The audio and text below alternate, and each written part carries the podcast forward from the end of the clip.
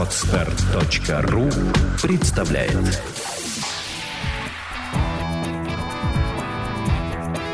Александра и Андрей Капецки в лучшем психологическом подкасте «Психология, мифы и реальность». И снова здравствуйте. Мы снова с вами. Привет, привет, привет. Снова с письмом. Принесла голубка на своем хвосте очередное письмо с переживаниями. Мне кажется, нам пора вам задать один вопрос. Не надоело ли вам слушать вот эти письма? Может быть, нам стоит больше делать все-таки выпуски по темам каким-то философским. Но нам кажется, что мы очень много тем уже озвучили. Поэтому мы немножко в затруднении. И если вы нам подскажете какие-то философские, такие всеобъемлющие темы, большие, которые мы могли бы обсудить, мы ждем от вас письма в свой адрес. Можно даже просто зайти на наш блог и прислать тему для подкаста через форму, которая предназначена для отправки тем для статей. Просто сделать пометочку в скобочках для подкаста, и мы это получим и разберемся. Нам и отказать вам сложно. Мы стараемся письма не терять и по каждому письму делать выпуск. Но в то же время к нам приходят такие возмущенные сообщения, что вы не устали. Поэтому какая часть аудитории преобладает, нам пока непонятно. Но очень бы хотелось, чтобы этот подкаст и продолжал и дальше нести свою пользу. И письмо, которое мы сегодня разберем, оно снова о здоровье, о беременности, о взаимоотношении женщины с самой собой. Слушаем. Добрый день, Александра. Пишу вам лично, так как постеснялась загружать паблик достаточно интимной, но, думаю, знакомой многим женщинам и очень болезненной проблемой – замершие, недоношенные и несчастные беременности. Я здоровая, спортивная и благополучная женщина. Впервые забеременела в 29 лет в законном браке – мы оба хотели и планировали это событие. Каков же был ужас, когда на следующий день после первого УЗИ, примерно на десятой неделе, началось кровотечение и самопроизвольный аборт.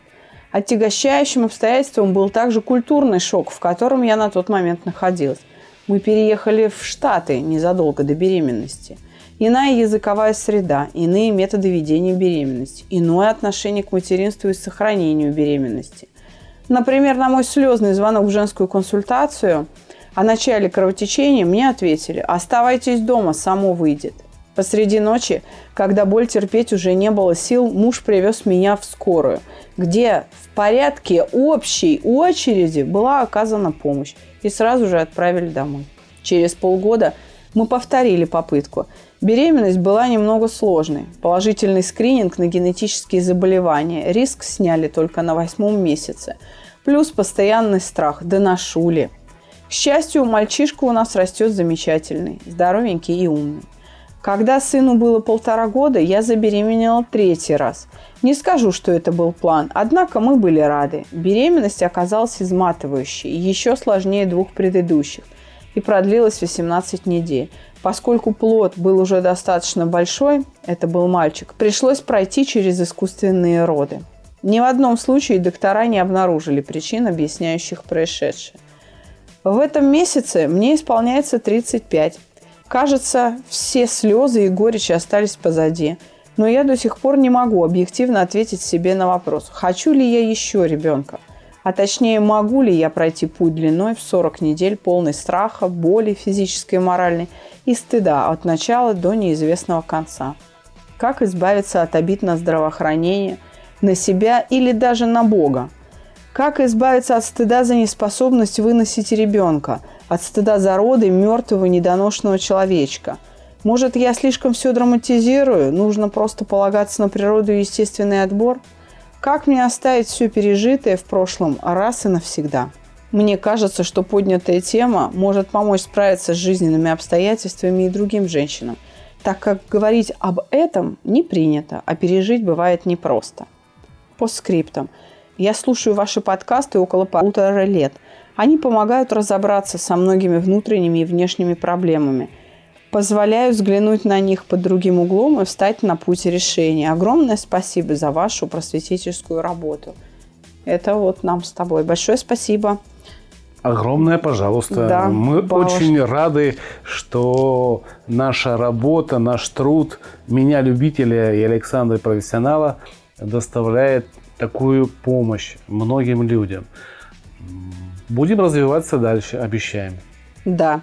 Ну что ж, Андрей, вообще у нас были выпуски о замерших беременностях и вообще о беременностях. Ну, То у есть- нас был выпуск, который называется «Беременность, счастье или э, забота», по-моему, так как-то, Да. да.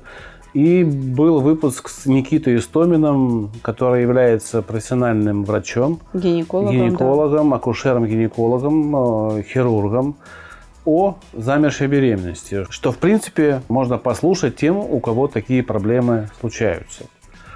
Конкретно по этому письму, наверное, ты начнешь. Хотя у меня есть маленькое э, такое объявление вне этой темы. Я уже который раз читая письма из Америки, понимаю, что, наверное, очень далеко летать людям по отдельности сюда. Но мы знаем, что наше психологическое образование позволяет работать в Америке.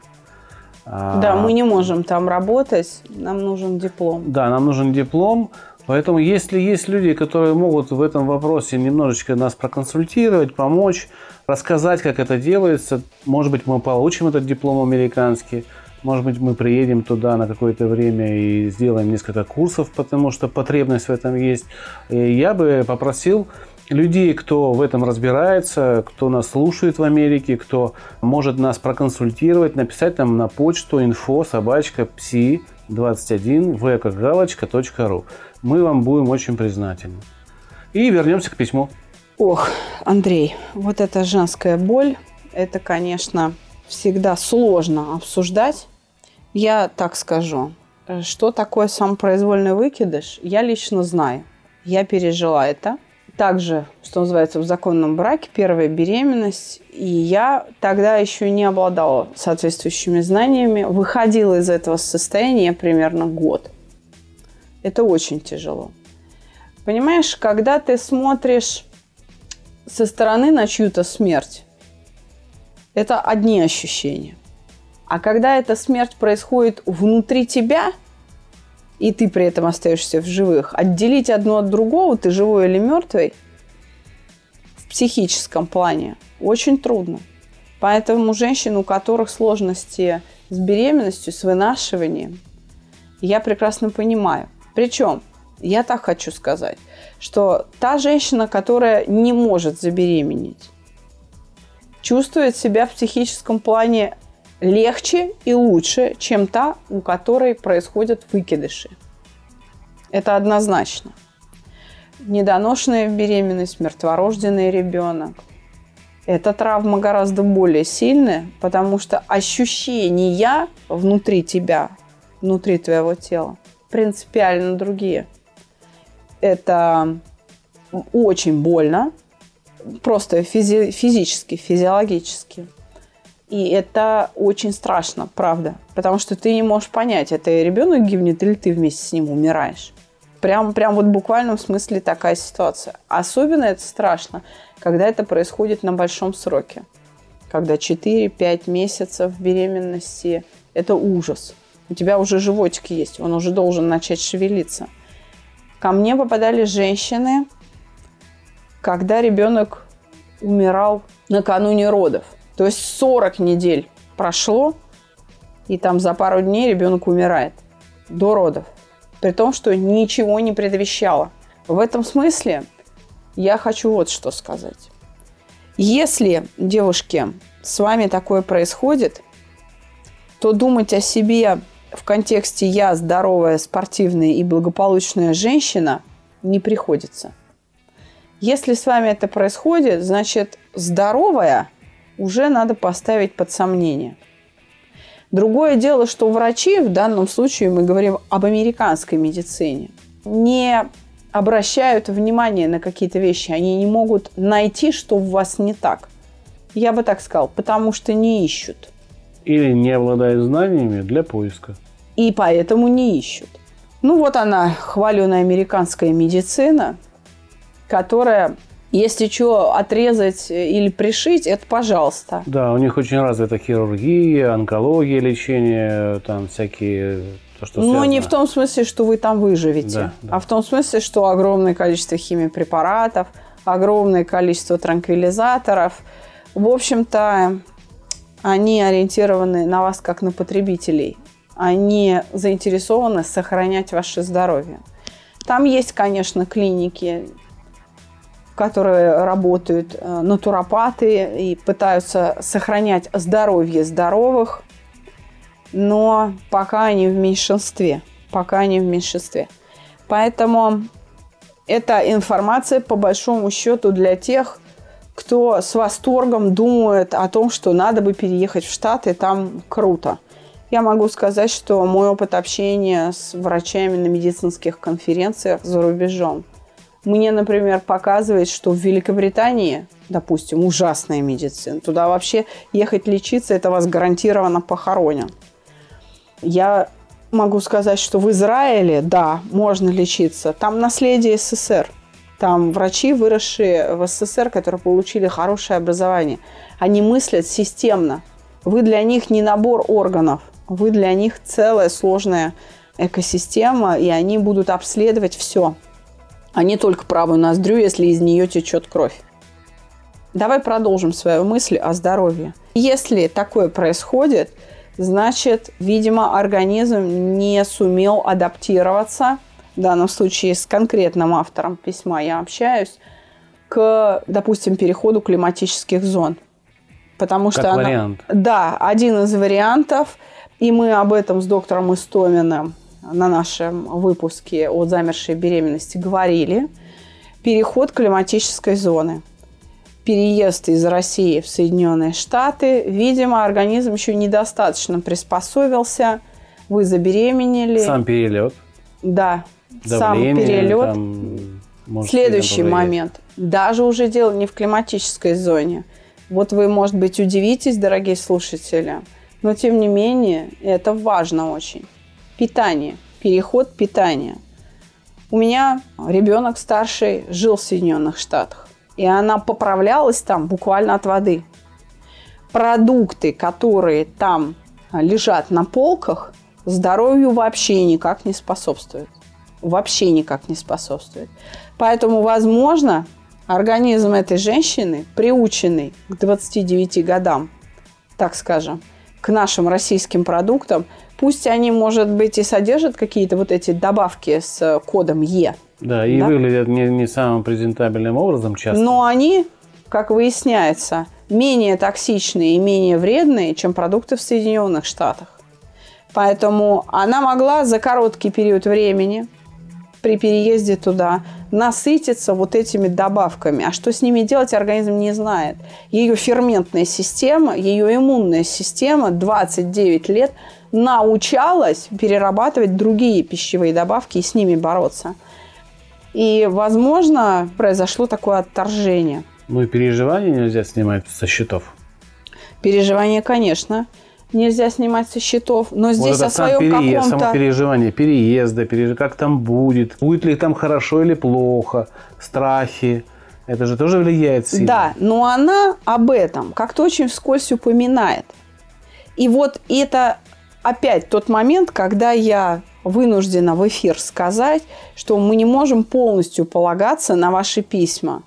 Все равно очень многие вещи важные остаются в тени. Мы, насколько можем, по письму высвечиваем эти теневые стороны, но я думаю, что все равно не все. Ты абсолютно прав. Ей стоило бы больше писать о культурном шоке, на фоне которого происходила беременность и, соответственно, выкидыш. Посмотри, она об этом ничего не говорит, поэтому этот контекст мы обсуждать не можем. Но все это привело к страхам. Мы сейчас что можем достоверно обсуждать? Как она пишет? Обиды на здравоохранение, стыд за то, что вот вроде как я здоровая, но не получилось. Тяжело и больно, и, в общем, для женщины это в некотором роде, да даже не в некотором роде, это позор, что она не может выносить ребенка. Если для мужчины проблема это импотенция, то для женщины это невынашиваемость беременности. И она пишет о страхах и беспокойстве. Но страх сейчас является ведущим. Он ее... сейчас является основой ее состояния. Но, судя по письму, там же есть уже удачная беременность, но ее беспокоит первое вот это отношение. Это что? Как идентифицировать это переживание? Как э, обиду? Она его хорошо идентифицирует. Я думаю, что она здесь не ошиблась. Как избавиться от обид на здравоохранение, на себя или даже на Бога? Знак вопроса. Это стыд. Вот вопрос, на который нужно ответить. Но на него ответить приходится коротко, так же, как от любой другой обиды. У Орлова дан подход к этому. Как должно было себя вести здравоохранение, как должны были на том конце провода вести себя врачи. Они должны были сказать что-то другое. Чтобы справиться с обидой, нужно задать себе первым вопрос, который я уже озвучила и сейчас повторю. Как должен был себя вести человек или люди, чтобы вы на них не обижались? Вы не можете ответить на этот вопрос отрицательно. Как должна была себя вести женская консультация в Соединенных Штатах, чтобы я не обижалась на здравоохранение? Не говорить мне самой выйдет – это не ответ.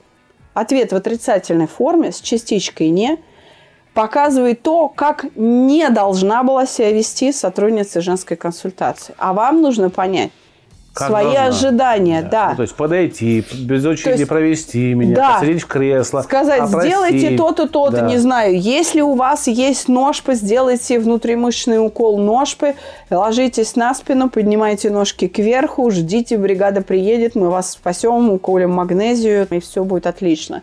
Вот эту фразу, видимо, она ожидала. А этого не произошло. Но чтобы понять, что я именно этого жду, ответ на вопрос, как должен был себя вести человек, чтобы я на него не обижался, всегда должен звучать в утвердительной форме. Почему мы предлагаем делать эти упражнения письменно? Эти вопросы себе задавать письменно. Для того, чтобы научить себя в этом ключе думать.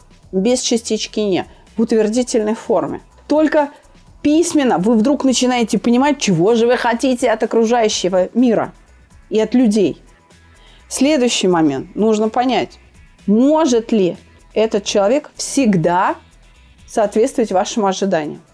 Но в данном случае очевидный ответ нет. Почему? Да он на старте у себя уже как Павел. Им все равно. Это больная нация. Они потому и больные, что они так относятся к детям. У них нет тепла душевного, которое есть здесь. И ожидать от американцев, что они э, рванут вас спасать, не приходится. Они спасут бездомную собаку, кошечку. Бездомную собаку, конечно. Защита прав животных. Хочу. Хотел тебя перебить в этом э, плане. Не все американцы, а просто так здравоохранение система построена, что это поток. Это деньги, страховые деньги. И, собственно говоря, там некогда думать о милосердии. И так всех учат это не проблема конкретного человека в этой системе. Совершенно Он может быть верно. и рад быть милосердным, но система говорит, у тебя две минуты на прием, ты должен вот это сделать. Это без очереди не пойдет, потому что так все приходят. Это система, которая отличается от нашей системы. И мне кажется, что наша система, беря пример с американской системы, очень много теряет. Очень много теряет. Именно Тебе вот не это... кажется. Мы действительно очень много теряем. 15 минут на человека, но вы меня извините, это как можно понять, и помочь за 15 минут, если 8 из них уходит на заполнение бумаги. Врачи даже не смотрят, не слушают человека. Они, мне кажется, не помнят, кто к ним заходил и как он выглядит. Потому что они смотрят или в документы, или в экран монитора. Все. Не ощупывают ни живот, не покажи язык, не э, прослушать, ни пульс пощупать. Ничего этого не происходит. И это очень печально. Так вот, еще раз вернемся к их менталитету, к тому, что ожидать от людей, которые другой совершенно культурной формации, что они будут теплы к тебе, как ты говоришь, милосердны, не приходится. Поэтому эти ожидания к ним нужно снять как бессмысленные. Мы говорили в нашем выпуске подкаста, который так и называется «Обида». Это декабрь 2014 года – выпуске? Это номер 108. 108. Да, по-моему, 108. А, ну, наверное. Я уже не помню номера их. Но мы говорили о том, что обида – это ошибка в прогнозировании. Что происходит? Нашу советскую медицину, как образ, она держит в своей голове, переезжает в Соединенные Штаты, и этот образ сталкивается с другой реальной действительностью. В общем-то, она могла и предугадать это, потому что она уже находилась в культурном шоке. Но привычка – вторая натура, она берет свое. Что дальше делать с обидой? Что дальше делать с обидой? Надо понять, почему человек так себя ведет. Не человек, а в данном случае медицина. Да. Ответьте себе на вопрос, почему? Почему они не милосердны? Ну что в системе это, философия. да, это отсутствует. У них совершенно нормально, что своих пожилых родителей они отвозят как в отхожие места в дома престарелых и не навещают их там. Ну, содержит, деньги перечисляет. Нет. Нет? Многие пенсионеры в Америке сами себе на пенсию откладывают, чтобы потом вот содержать себя а на знают, свои что их сбережения. все равно не будут содержать. Да. да? Опять же, не все, это большая масса, но я знаю, Но- что и все-таки нам смешение культур, и кто-то Это поддерживает безусловно. культуру эту. А, Мне кажется, наши соотечественники в меньшей степени в этом замечены, потому что так привыкли, да? Может быть, и другие какие-то нации, где пиетет к своим родителям развит очень сильно, и они не а, могут себе позволить Ближний Восток, пожалуйста. Да, Все арабские да. страны с пиететом, как ты говоришь, к родителям относятся. Но вопрос в другом. Я подумал, что это письмо ведь задано с точки зрения помочь другим женщинам в их проблеме, вот в этой беременности. Хотя проблема здесь не в беременности самой, или в замершей, или там как она проходила, а вот, в, не, наверное, не в четком понимании произошедшего. Да, совершенно верно. Ты большой молодец, действительно. Письмо это направлено на то, чтобы понять, как воспринимать обстоятельства, как к ним относиться. То есть это, по сути, вот философский вопрос, Да. не только как касающийся беременности, а как мне воспринимать то, к чему я не готов. Да. И Ну, как? Буквально. Буквально. То есть воспринимать это буквально так, как есть. Вам плохо, вам больно, переживайте. Вы успокоились? Молодцом. Двигаемся дальше. Поплакать хотите? Плачьте. Плачьте. Не да. сдерживайте. Не надо сдерживать Смеяться эмоции. хотите? Смейтесь. В чем, кстати, американская нация преуспела, так это вот в смехе. Ну, то есть поведение в обществе не контролируется какими-то нормами сверх, как у нас. Да, вот это нельзя, это можно, здесь можно Я засмеяться. бы так не сказала. У них, у них, у них очень Нет, свободно. они неправда. Нет, да? неправда. Это видимость. Это видимость. Но давай действительно зададим какой-то угол зрения. Итак, как воспринимать вот такие трагические события, которые с тобой происходят? Не по твоей вине. Злой рок. Ты впал в немилость у Бога. Наговоры с глаз порча. Американская медицина Плохая. ужасна. Ужасно, да. Я больная и несчастная. То есть это вот набор идей, которые сразу высвечиваются в головах у людей. Ну, Когда с ними виноваты все, подобные- кроме меня. Нет, она так не думает.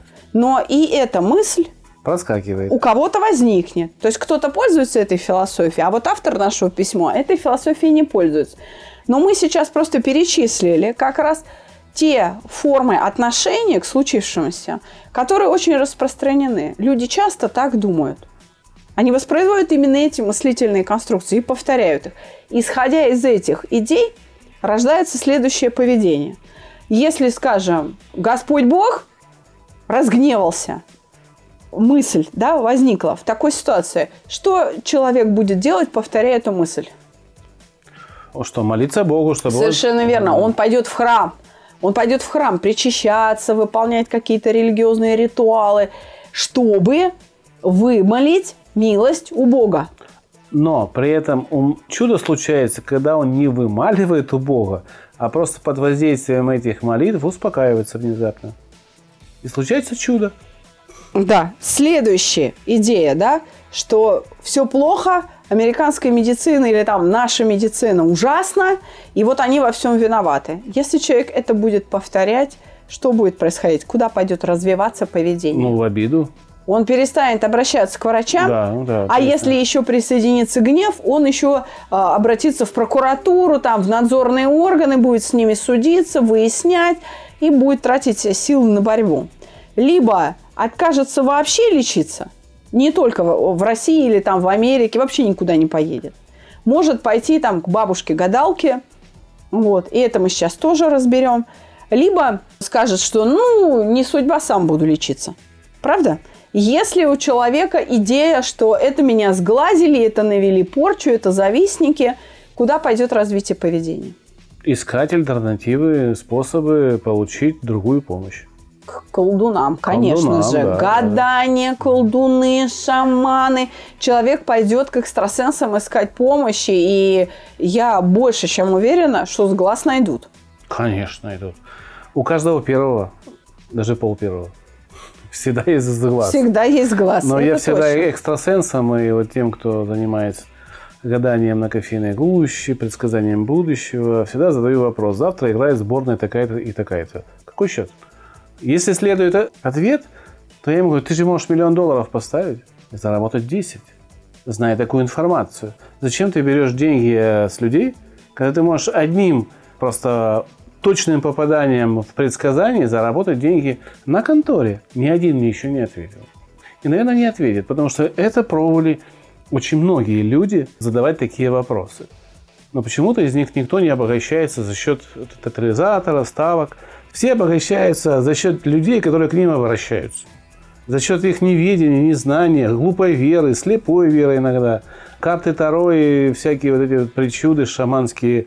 Сидит ворон на плече, куча перстней на пальце. Да что, что, что он вас- вам может сделать? Ну вот что? Ну, если он такой всемогущий, почему он э, с вас берет эти огромные деньги, а не где-то зарабатывает на опытах, за которые много могут заплатить? Мне- Поэтому к тем, кто отшельничестве и деньги за лечение не берет, очередь. Очередь, да, да, да. Ну что, ну да, есть целители, ничего мы не можем здесь э, с этим поделать, они есть. а, это неизведанная область. И наверняка с этим нужно разбираться, почему у людей праведных, э, которые живут в одиночестве, есть дар помогать людям. Просто так. И э, с чем он связан? Потому что случаи вот такой помощи безвозмездной, мы знаем лично, что у людей проходят какие-то вещи. Я даже так скажу. Подобного рода люди со способностями и через проект «Чувство покоя» проходили.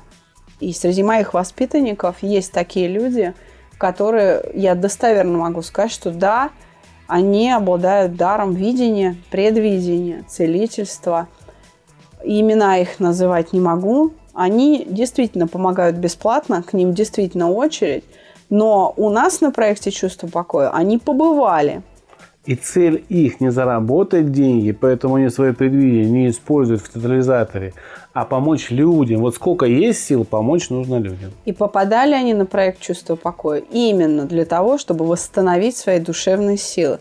Потому что, когда распространяется молва и выстраивается очередь, человек начинает ошибаться. И у него перестает получаться то, что давалось ему легко за счет именно истощения душевных сил.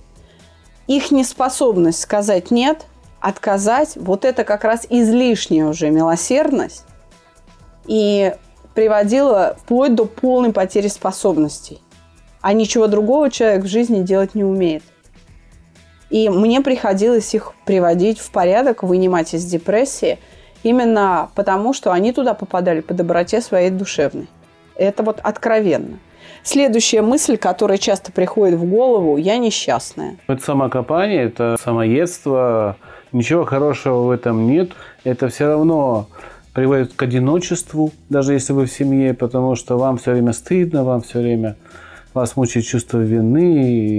Это очень плохие вещи, от них нужно избавляться. Совершенно верно. Теперь, внимание, вопрос как. Вот эта идея «я несчастная» – это сразу отсылка к нашему подкасту о нытиках. Ныть точно нельзя. Здесь нужно себя останавливать. Да, плохо. Да, вот так случилось. Да, это часть моей жизни. Теперь нужно что делать? Нужно искать путь встроиться в ту реальность, какая есть. Другой уже не будет. Никакие если бы да кабы, а вдруг. вот эти наборы идей, они должны быть исключены. Почему? Зачем? Как? Это вопросы, которые надо себе задавать. Нужно задавать вопрос, что делать, и искать этот путь. Всегда он начнется с того, чтобы восстановить свое душевное равновесие. Да, вот это разветвление мыслей, вот если бы я поступил так, создаст в вашем э, мозге неимоверную виртуальную реальность, от которой будет трудно избавиться. Она будет вас поглощать просто, потому что каждый раз вы будете проживать очередную ветку «если бы». Вы останетесь в прошлом навеки вечные. Навеки вечные, вечные да. Чего вам не советуем. Э, у вас потухнет взгляд, вам будет очень некомфортно, но выйти самостоятельно из этого состояния вам практически не получится это сделать. Когда вы, мои дорогие слушатели, попадаете в ситуацию подобной нашей героине, автору сегодняшнего письма, вы должны к жизни применять подход хирурга здесь и сейчас. Хирург, он в моменте. Вот прямо сейчас у него случилось кровотечение, он прямо сию секунду должен принимать решение. Как сделать так, чтобы не упала температура, чтобы не понизилось давление, чтобы как удержать, чтобы дыхание было и так далее. То есть здесь и сейчас, в моменте он должен принимать решение. Переключайтесь в этот режим здесь и сейчас. Здесь, конечно, очень помогает буддийская литература. Вообще идеи буддийские. И здесь я опять же вернусь к тому, о чем говорит Андрей э, часто на подкастах. Очень много мемов и высказываний всевозможных а, буддийских монахов, известных авторов. Там Лао Цзи, Конфуций, Далай-ламы, они в большом количестве присутствуют в интернете. Вы можете их перелистывать, находить, э, слушать. Это э, читать. идеи. Да, это идеи, которыми пользуются и на которых в том числе стоит саногенное мышление, очень перекликается наш подход. Поэтому вы можете туда залезть, э, в эти идеи, и эти мысли повторять. Кстати, одна из китайских пословиц так и гласит, что Дурак винит других, умный винит себя, и только мудрец не винит никого в том, что произошло. Он просто принимает реальность такой, какая есть. Это и есть подход здесь и сейчас. Это то, что э, они называют просветление, отрешенность от признаков предметов, отказ от двоичной классификации вещей. Мы немножко ушли в философию. Напомню тем, кто ждал что-то о беременности. У нас есть два подкаста. Э, вы их легко найдете, просто вбив в поиске на нашем сайте «Беременность». Все подкасты, которые по этой тематике есть, у вас выскочат. Вы слушаете подкаст «Психология. Мифы и реальность». Также напоминаю, что у нас есть платный тест. Он недорогой, всего 1000 рублей. Но, воспользовавшись этим тестом, вы можете получить нестандартное видение себя, дорогого, от нас. Или наоборот, получить подтверждение, что вы о себе правильно думаете. Да, совершенно точно. Или если вы хотите задать вопрос, и вы излагаете очень длинную свою такую жизненную историю, неплохо было бы ее подтвердить вот этим тестом. Тогда мы бы видели более объективную ситуацию и могли бы давать более правильные какие-то рекомендации, как из нее выходить. Считайте, что это удаленная такая консультация. Телефон проекта плюс 7 495 2013 511. Звоните. Консультации бесплатные. Да. Так вот, в завершении выпуска скажу следующую мысль, что автор э, письма сегодняшнего большая умница. Она, конечно, пишет сдержанно. Я думаю, что это как раз американская жизнь уже Э, на это влияет, на такую манеру письма. Но все равно какая-то теплота в нем звучит в этом письме. Все равно она вот русский человек. И она большая умница, что она не выпала в депрессию. Здесь не сквозит депрессия по тональности, она здесь не сквозит. Она ничего не говорит о том, что она принимает антидепрессанты, спасаясь от душевных проблем у там, психотерапевта или психиатра. Она с сожалением говорит о том, что доктора не обнаружили причин, объясняющих произошедшее. Но это недостаточность знаний в американской медицине. И она просила помочь ей вот в чем разобраться. Как ей определить, хочет она беременность еще одну, ребенка еще одного или не хочет. Я думаю, что вот этот вопрос мы и должны разобрать сейчас под конец. Давай. Мне совершенно очевидно из этого письма, что она хочет еще ребенка.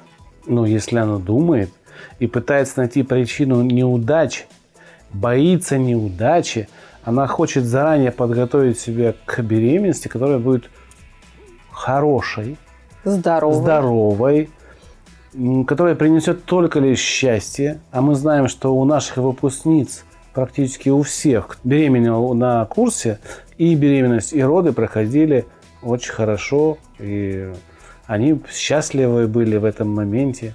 Недавно пришло письмо от моей выпускницы, которая была у меня год назад и неожиданно для себя забеременела.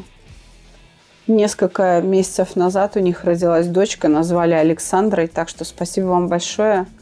Я тронута, мне очень приятно. Я, правда, не думаю, что это именно в мою честь, но в любом случае вы назвали тем же именем, что ношу я, и это очень приятно.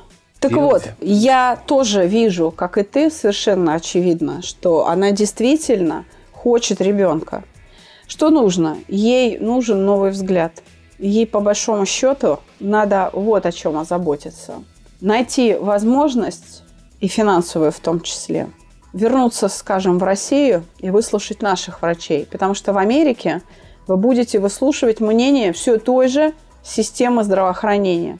Переместитесь в другую страну, выслушайте. Возможно, здесь у нее сложности с тем, о чем говорила Татьяна Васильевна Хорошева. Это вирус простого герпеса. Возможно, он истощает иммунитет, потому что живет там. Может быть, сейчас все-таки технологии современные. Может быть, вот с Никитой Истопиным по скайпу там связаться, заплатить денежку небольшую. А С Татьяной Васильевной связаться по скайпу. По скайпу консуль- или письмо, да, Да. в Фейсбуке они все А, есть. Это все равно дешевле будет, нежели лететь в Москву, туда-обратно, здесь жить. Мне кажется, что современные технологии просто проконсультироваться позволяют по скайпу. Однозначно. И Никита, и а, Татьяна Васильевна, мне кажется, они оказывают такие услуги. Да, Под нашими подкастами есть все данные, чтобы с ними связываться. Это как вариант. я, предлагаю. полностью поддерживаю. Я еще раз говорю, я предлагаю ей выйти за рамки той системы здравоохранения, которой она пользуется, и воспользоваться другим взглядом, в буквальном смысле, не внутри страны, а за пределами Соединенных Штатов.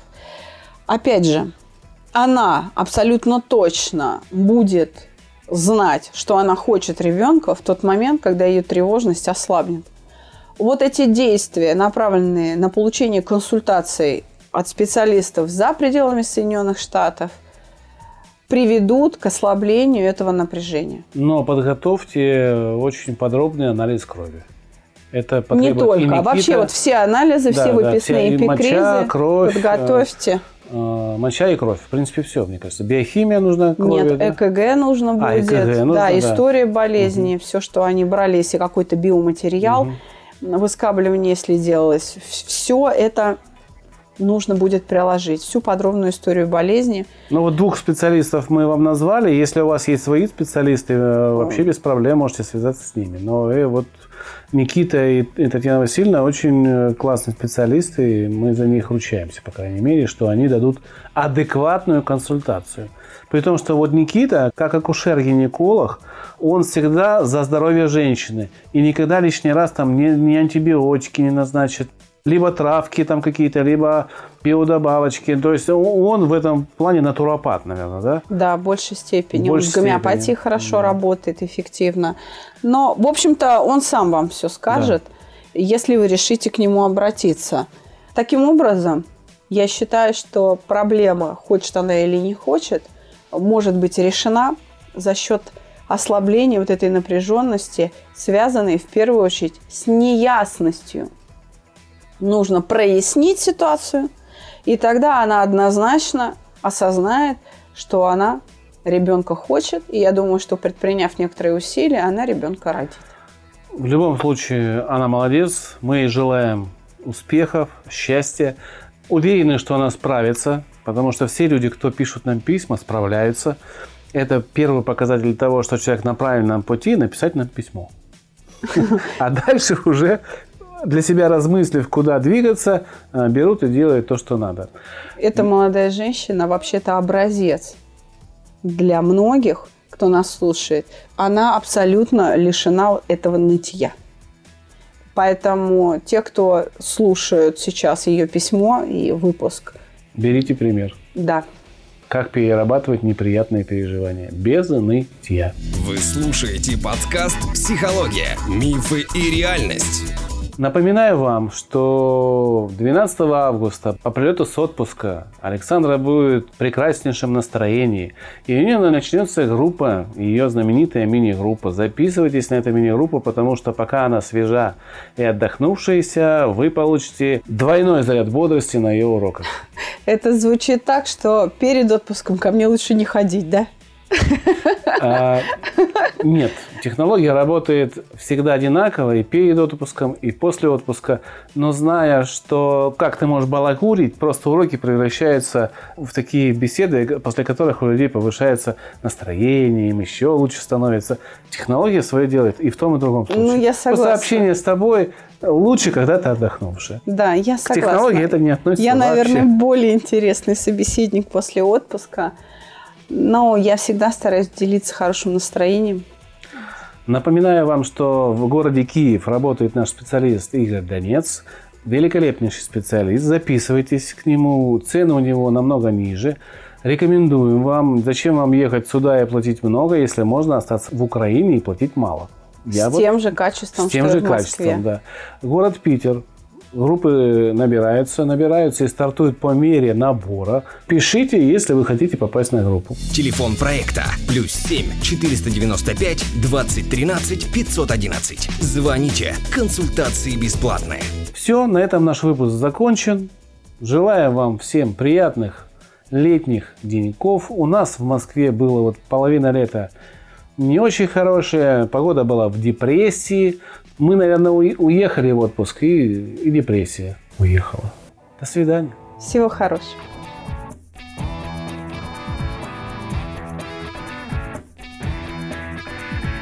Психология, мифы и реальность. Слушайте каждый понедельник и четверг.